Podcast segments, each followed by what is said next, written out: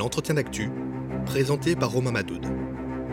Racisme dans la police, comment trois jeunes ont fait condamner l'État. Avec Mamadou Kamara et Maître Slim Benachour. C'est une victoire qui redonne le sourire en ces temps moroses, celle de trois jeunes hommes. Ils s'appellent Ilyes, Mamadou et Zakaria. Ils viennent de faire condamner la France pour faute lourde en appel suite à des contrôles aux faciès. La décision a été rendue le mardi 8 juin, un triomphe qui n'a pas été facile puisqu'ils avaient d'abord été déboutés en 2018. C'est la deuxième fois que la France est condamnée pour des contrôles discriminatoires. La première, c'était en 2016. Le même homme était déjà derrière cette victoire. Pour en parler, nous recevons aujourd'hui Mamadou Kamara, un des jeunes victimes de ce contrôle abusif, et son avocat maître Slim Benachour. Bonjour. Bonjour. Pour commencer, je voudrais, Mamadou Kamara, si vous êtes d'accord, qu'on revienne sur les circonstances du contrôle d'identité qui a mené donc à cette condamnation euh, de l'État. C'est un contrôle qui a eu lieu à la gare du Nord en mars 2017. Qu'est-ce qui s'est passé exactement? En fait, on revenait euh, d'une sortie pédagogique euh, à Bruxelles avec notre classe. On était parti euh, visiter les, institutions européennes et au retour, en sortant du Thalys, je vois au loin Ilyes qui, qui est mis sur le côté et qui, qui, est en train de se faire contrôler. Et je vois le, le, reste de la classe, personne d'autre se fait contrôler, je vois que lui. Et moi, j'arrive. Quelques secondes après, pareil, je me fais interpeller par un policier qui qui me tutoie et qui me demande de, me mettre sur le côté et, euh, qui euh, commence à me contrôler, moi et Zakaria. Et alors, après, qu'est-ce qui se passe? Le contrôle, il s'est, euh, s'est mal passé parce qu'il était hautain, il posait des questions qui, qui n'avaient aucun rapport avec le contrôle en lui-même. Et moi, je voulais surtout savoir le motif du contrôle. Je lui posais la question pourquoi vous me contrôlez? Il me disait on fait notre boulot, on fait notre boulot. Enfin, c'était toujours la même musique. Et voilà, il comme j'ai dit, il posait des questions qui n'avaient euh, aucun rapport avec le, le contrôle. Et euh, surtout, il, euh, enfin, il, reprochait des choses à notre professeur qui, enfin, ça ne me plaisait pas. Et il disait des choses sur, sur nous qui, n'avaient aucun rapport avec le contrôle. Et, qui, et, personnellement, ça, c'est humiliant de, de dire de telles choses devant ses camarades et devant des voyageurs à la gare du Nord. Il me semble d'ailleurs que votre professeur, elle est venue justement pour euh, poser la question aux policiers de savoir pourquoi ils vous contrôlez vous en particulier, etc. Elle est venue euh, à votre secours, entre guillemets. Quoi, voilà, exact, exactement. Et le policier, il lui a dit, euh, bah, si vous voulez pas qu'on contrôle vos élèves, vous avez qu'à les surveiller. Mais après, Madame Bocherel, elle avait sorti une réponse intelligente. Elle a dit, je peux pas être... je peux pas être à deux endroits différents. Je vois, il y a un premier élève à moi qui se fait contrôler, il est se fait contrôler. Quelques secondes plus tard, Mamadou et Zakaria se font contrôler. Je ne peux pas être euh, à deux endroits euh, différents, c'est impossible. D'accord. Alors, Maître Ben Achour, l'homme de l'ombre dont je parlais euh, dans l'introduction, c'est vous. En 2016, vous aviez déjà remporté la victoire dans une affaire similaire de contrôle aux faciès. Cinq ans plus tard, la France est condamnée à peu près pour les mêmes raisons. Elle veut dire quoi pour vous, cette victoire, cinq ans plus tard? Bah, D'abord, c'est une décision qui, est différente parce que la, parole des, enfants, des mineurs, hein, des élèves, euh, a été relevée comme pertinente par les juges. Et euh, c'est très important parce que symétriquement, elle a dit que la narration qui était présentée par les policiers, le ministère de l'Intérieur par l'État, en gros, était invraisemblable. Et que euh, le rapport du policier dans le contrôle de, Mamadou Camara était invraisemblable. donc ça, c'est très important, parce que c'est assez rare qu'on fasse prévaloir la parole du citoyen, et a fortiori d'un enfant, le deuxième point qui est très important, euh, c'est que euh, les juges notent, pointent l'incurie de l'État, parce que vous l'avez noté, ce n'est pas la première fois, c'est la deuxième fois, l'incurie de l'État pour euh, savoir, pour déterminer exactement ce qui s'est passé. Parce que là, s'il y a bien un endroit où on peut avoir une preuve de ce qui s'est passé, c'est bien une gare. Il y a des vidéos, il y a eu des enregistrements audio. et comme nous alléguions, et on comprend que ça soit compliqué pour l'État, de discrimination raciale, c'est extrêmement grave, eh bien, euh, l'État avait les moyens de savoir comment on contrôlait sur ce quai. Euh, au moment où euh, les voyageurs quittent le Thalys, nous, on a une conviction, hein, c'est qu'il n'y a que Mamadou, Ilyes et Zakaria qui ont été contrôlés sur un train composé de centaines de, voyageurs, que, il faut le préciser, hein, je crois Mamadou, c'est une classe de 18 élèves avec 5 garçons. Trois sont contrôlés, ça veut dire 60% des garçons. Euh, donc, y a, euh, à ce niveau-là, il n'y a, plus, a plus de hasard. L'État, euh, soit est compétent, soit je préfère parier sur ce point-là. Soit il a regardé les vidéos et il sait très bien que ce qu'on dit est vrai, c'est-à-dire qu'il s'agit d'une discrimination raciale. Maintenant, plus, historiquement, cette victoire, elle s'inscrit, vous l'avez dit, dans une précédente victoire. Ce qui veut dire que si on est là devant les juges, encore une fois, avec euh, Mamadou, c'est que l'État n'a rien fait. Vous disiez que euh, la Cour, la cour d'appel avait donné raison donc, euh, à la version de Mamadou Camara et de ses camarades plutôt qu'à celle des policiers. C'était quoi la version des policiers, justement, par rapport à cette, cette interpellation, à ce contrôle? Tu veux en parler, Mamadou, Ouais, la version des... Les policiers, enfin... bah, eux, ils disaient comme quoi ils nous considéraient pas dans le groupe. Enfin, je crois qu'ils avaient dit un, truc comme ça, et que les contrôles ils, étaient justifiés parce que euh, au moment des faits, euh, Gare du Nord c'était un, haut lieu d'importation de, stupéfiants en provenance de Bruxelles et, d'Amsterdam, et on était en plein euh, plan Vigipirate. C'est-à-dire en gros ils ont dit, en gros le contrôle il a été justifié comme ça. Genre on est on est un Gare du Nord, c'est un haut lieu d'apportation de, stupéfiants et on, est en plein plan euh, Vigipirate. De quoi, en gros, on va contrôler euh, des, personnes euh, typées, entre guillemets, euh, maghrébins et noirs. En gros, Mamadou, Zakaria et Elias, c'est égal trafic de stupéfiants et terrorisme. moi, ça m'a choqué. L'intérêt quand on fait du droit, c'est que grâce au principe du contradictoire, l'État ne peut pas écrire voilà, j'ai des biais et je pense qu'il est préférable de contrôler des Noirs et des Arabes jeunes euh, sur le Thalys, ce d'autant plus qu'ils ont fait référence à, la fameuse affaire qui a été, euh, qui a été trivialisée par le film de, de, Clint Eastwood, hein, et, l'un des, gars qui avait euh, désarmé le terroriste était, un Afro-Américain. Donc c'était un peu c'était un peu surprenant. Ça, n'aurait pas suffi devant les juges. Donc, dans leurs écritures, hein, dans l'argumentaire officiel, l'État a estimé que, euh, d'une part, ils avaient des très très gros sacs hein, qui auraient pu, euh, dans lesquels auraient pu se trouver euh, des fusils d'assaut. Et bon, ça, ils ont passé qu'une nuit à Bruxelles. Ils avaient de petits sacs, c'était faux. Euh, d'autre part, et là je n'ai pas tout à fait compris, euh, ils n'ont pas compris qu'ils étaient mineurs ou qu'ils étaient de, jeunes adultes et ils ont compris qu'ils avaient 25 euh, on ne sait pas non plus quelle est la raison pour laquelle on vous contrôlerait plus à 25 ans.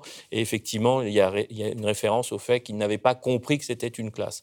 Et là aussi, on ne comprend pas non plus parce que, parce que soit il y a des éléments objectifs qui vous permettent de contrôler quelqu'un, il y a une suspicion de commission d'infraction, euh, et ça, quel que soit le contexte, que vous ayez 25, 18, euh, que vous ayez un petit sac, un gros sac, que vous soyez dans une classe ou pas.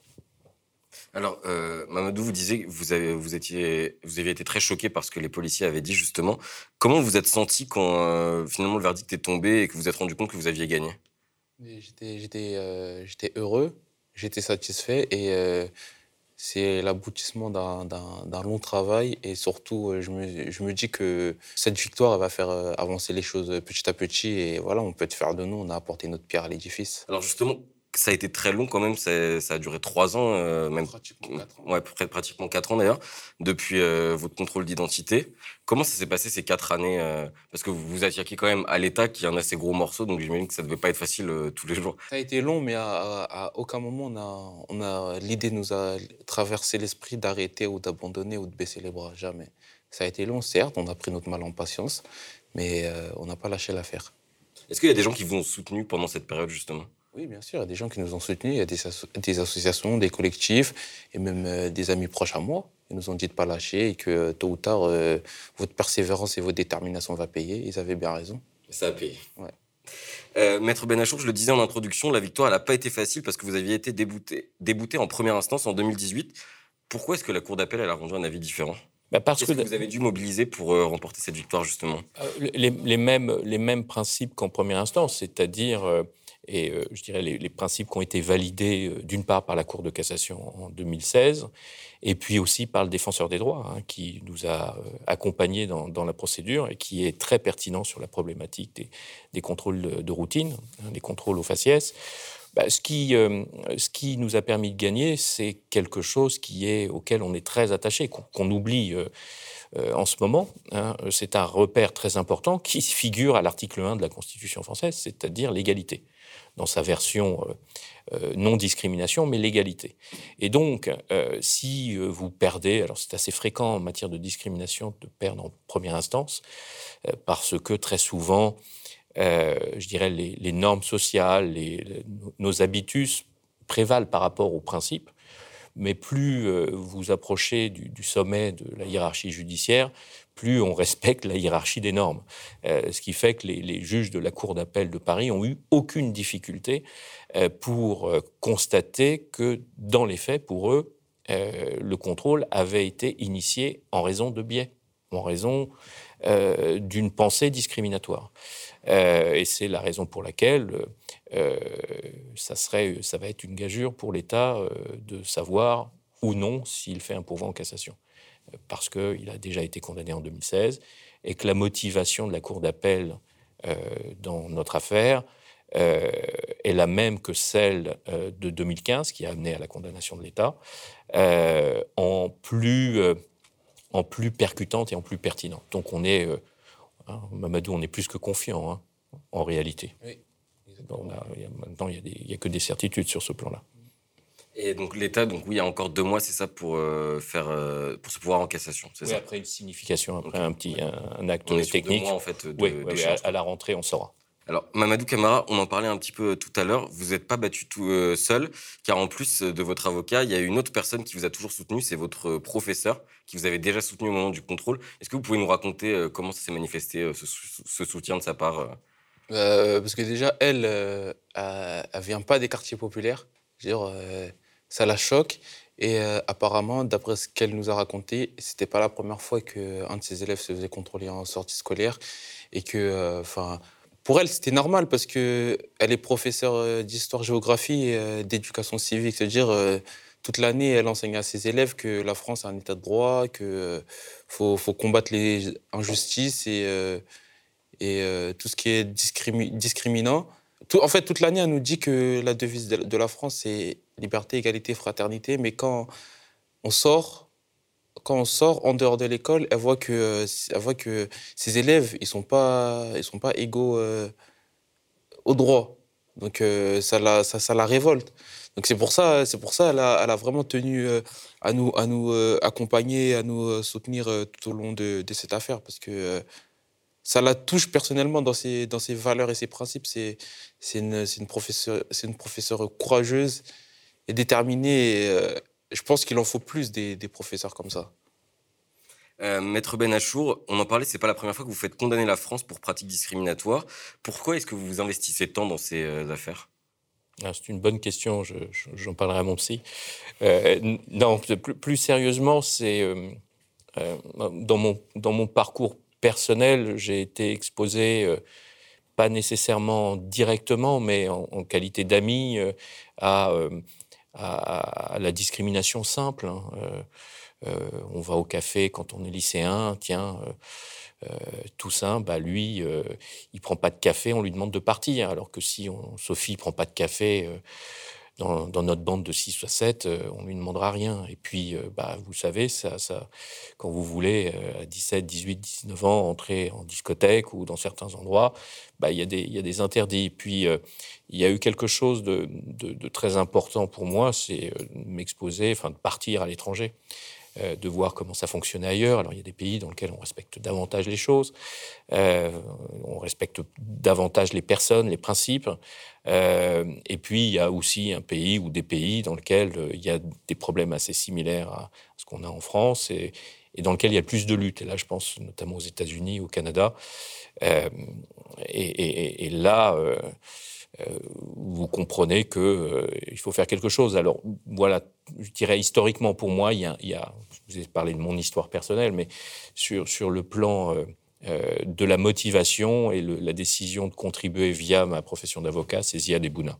C'est-à-dire qu'en 2005, avec, avec des amis avocats, on a décidé de se mobiliser sur la problématique des discriminations, quels que soient les critères de discrimination. Et donc, tout naturellement, les, associations, des personnes comme Élise Bocherel, se sont rapprochées de, nous pour nous demander ce qu'on pouvait, pouvait faire aux alentours de 2009-2010. Alors il y a Ziad et Bouna, puis il y a les statistiques qui ont été faites par le CNRS en 2009 et qui vont acter quelque chose qu'on avait du mal à reconnaître. Contrôle de routine, pratique, développé, ample des policiers, égale contrôle aux faciès. Et, donc, quand vous prenez la place ni des policiers ni des, statisticiens, mais euh, de Mamadou et d'autres, bah, vous posez une question qui est toute simple, c'est euh, les droits.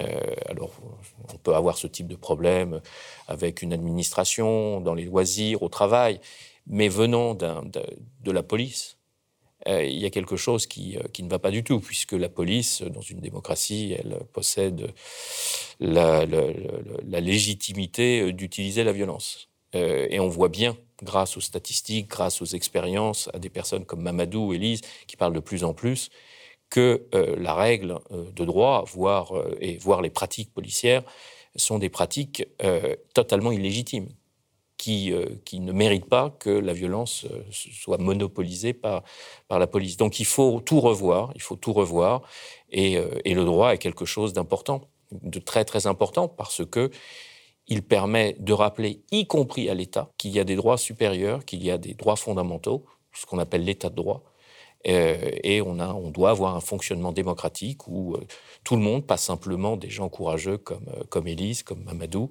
et les autres, mais également les associations, les partis politiques, les citoyens doivent se dire que c'est un véritable scandale parce que, et je ne veux pas être trop long, mais c'est un point auquel je, je suis très attaché. Il n'y a pas d'études en France sur l'impact réellement des contrôles aux faciès, si ce n'est des études statistiques, et vous avez des études qualitatives menées notamment par Human Rights Watch. Euh, mais dans beaucoup de pays, on reconnaît que le contrôle aux faciès, c'est un énorme propagateur de racisme commun. Pensons à toutes les personnes qui ne sont jamais contrôlées. Quand elles voient Mamadou, Zakaria et Ilyes se faire contrôler, bah, c'est normal. C'est toujours les mêmes. Et donc, vous pouvez ensuite aller jusqu'au vote. Et donc, euh, je, trouve que c'est. Euh, je vous, ai, m'avez posé la question sur les raisons pour lesquelles je me suis mis sur ces combats. Je m'y mets encore et je m'y mettrai tant que euh, cette pratique et d'autres contribuent à un problème de racisme, mais également un problème démocratique. Hein, je, je, comprends tout à fait le résumé que font certains entre contrôle d'identité, sur toujours les mêmes, et le fait qu'on vote pour des candidats qui ont des projets euh, discriminatoires. Le Rassemblement national, et pas seulement aujourd'hui, même à gauche, vous avez des gens euh, qui, euh, qui n'ont aucun, enfin, aucun mot, rien à dire sur les contrôles, les contrôles de routine, c'est-à-dire les contrôles de faciès. Mamadou Camara, est-ce que vous avez conscience avec tout ce qui se passe en ce moment quand même, on est dans un climat qui est pas foufou, euh, avec la montée de l'extrême droite, les violences policières de plus en plus visibles, le racisme, cette victoire, elle inspire beaucoup euh, et c'est aussi quelque part une victoire euh, de l'antiracisme. Ouais, c'est vrai que, comme vous avez dit, elle, met, elle met du, de la baume au cœur et elle inspire beaucoup parce que personnellement, moi je me dis que tant qu'il y a tant qu'il y a de la vie, il y a de l'espoir. Même si, euh, comme vous, comme vous l'avez euh, précisé, on est euh, dans, un climat pas très, pas très foufou. et, et, voilà, ça, ça redonne un petit peu d'espoir. Et j'espère que ça, j'espère qu'on a inspiré pas mal de gens à continuer, continuer à se battre et à ne pas baisser les bras. Et, et à se dire que voilà, tant qu'il y a de la vie, il y a de l'espoir. Toujours. Et que la lutte paye, du coup. Ouais, que la lutte paye, elle payera toujours. C'est, euh. on, doit, on, doit, on doit tous y, mettre euh, du sien. Et voilà, comme on dit, euh, Rome ne s'est pas fait en un jour. Alors, Maître Benachour, avant de clore cette interview, j'aimerais qu'on parle d'un autre dossier. Vous êtes engagé donc sur cette question des contrôles d'identité discriminatoires. D'ailleurs, aux côtés de plusieurs associations comme euh, Amnesty International ou encore euh, Human Rights Watch, vous avez entamé une procédure juridique euh, inédite en janvier dernier, une action de groupe contre ces contrôles aux faciès. Est-ce que vous pouvez nous en parler, nous dire un peu où ça en est? Alors, d'abord, il y a aussi des associations des associations parisiennes comme euh, Pas à Pas, comme MCDS, une association près de Lyon qui s'appelle Réagi. Donc c'est un, ensemble d'associations qui ont décidé d'utiliser euh, un outil qui nous a été offert par Madame Taubira qui s'appelle l'action de groupe. Alors on la connaît mieux par les séries américaines, c'est les class action.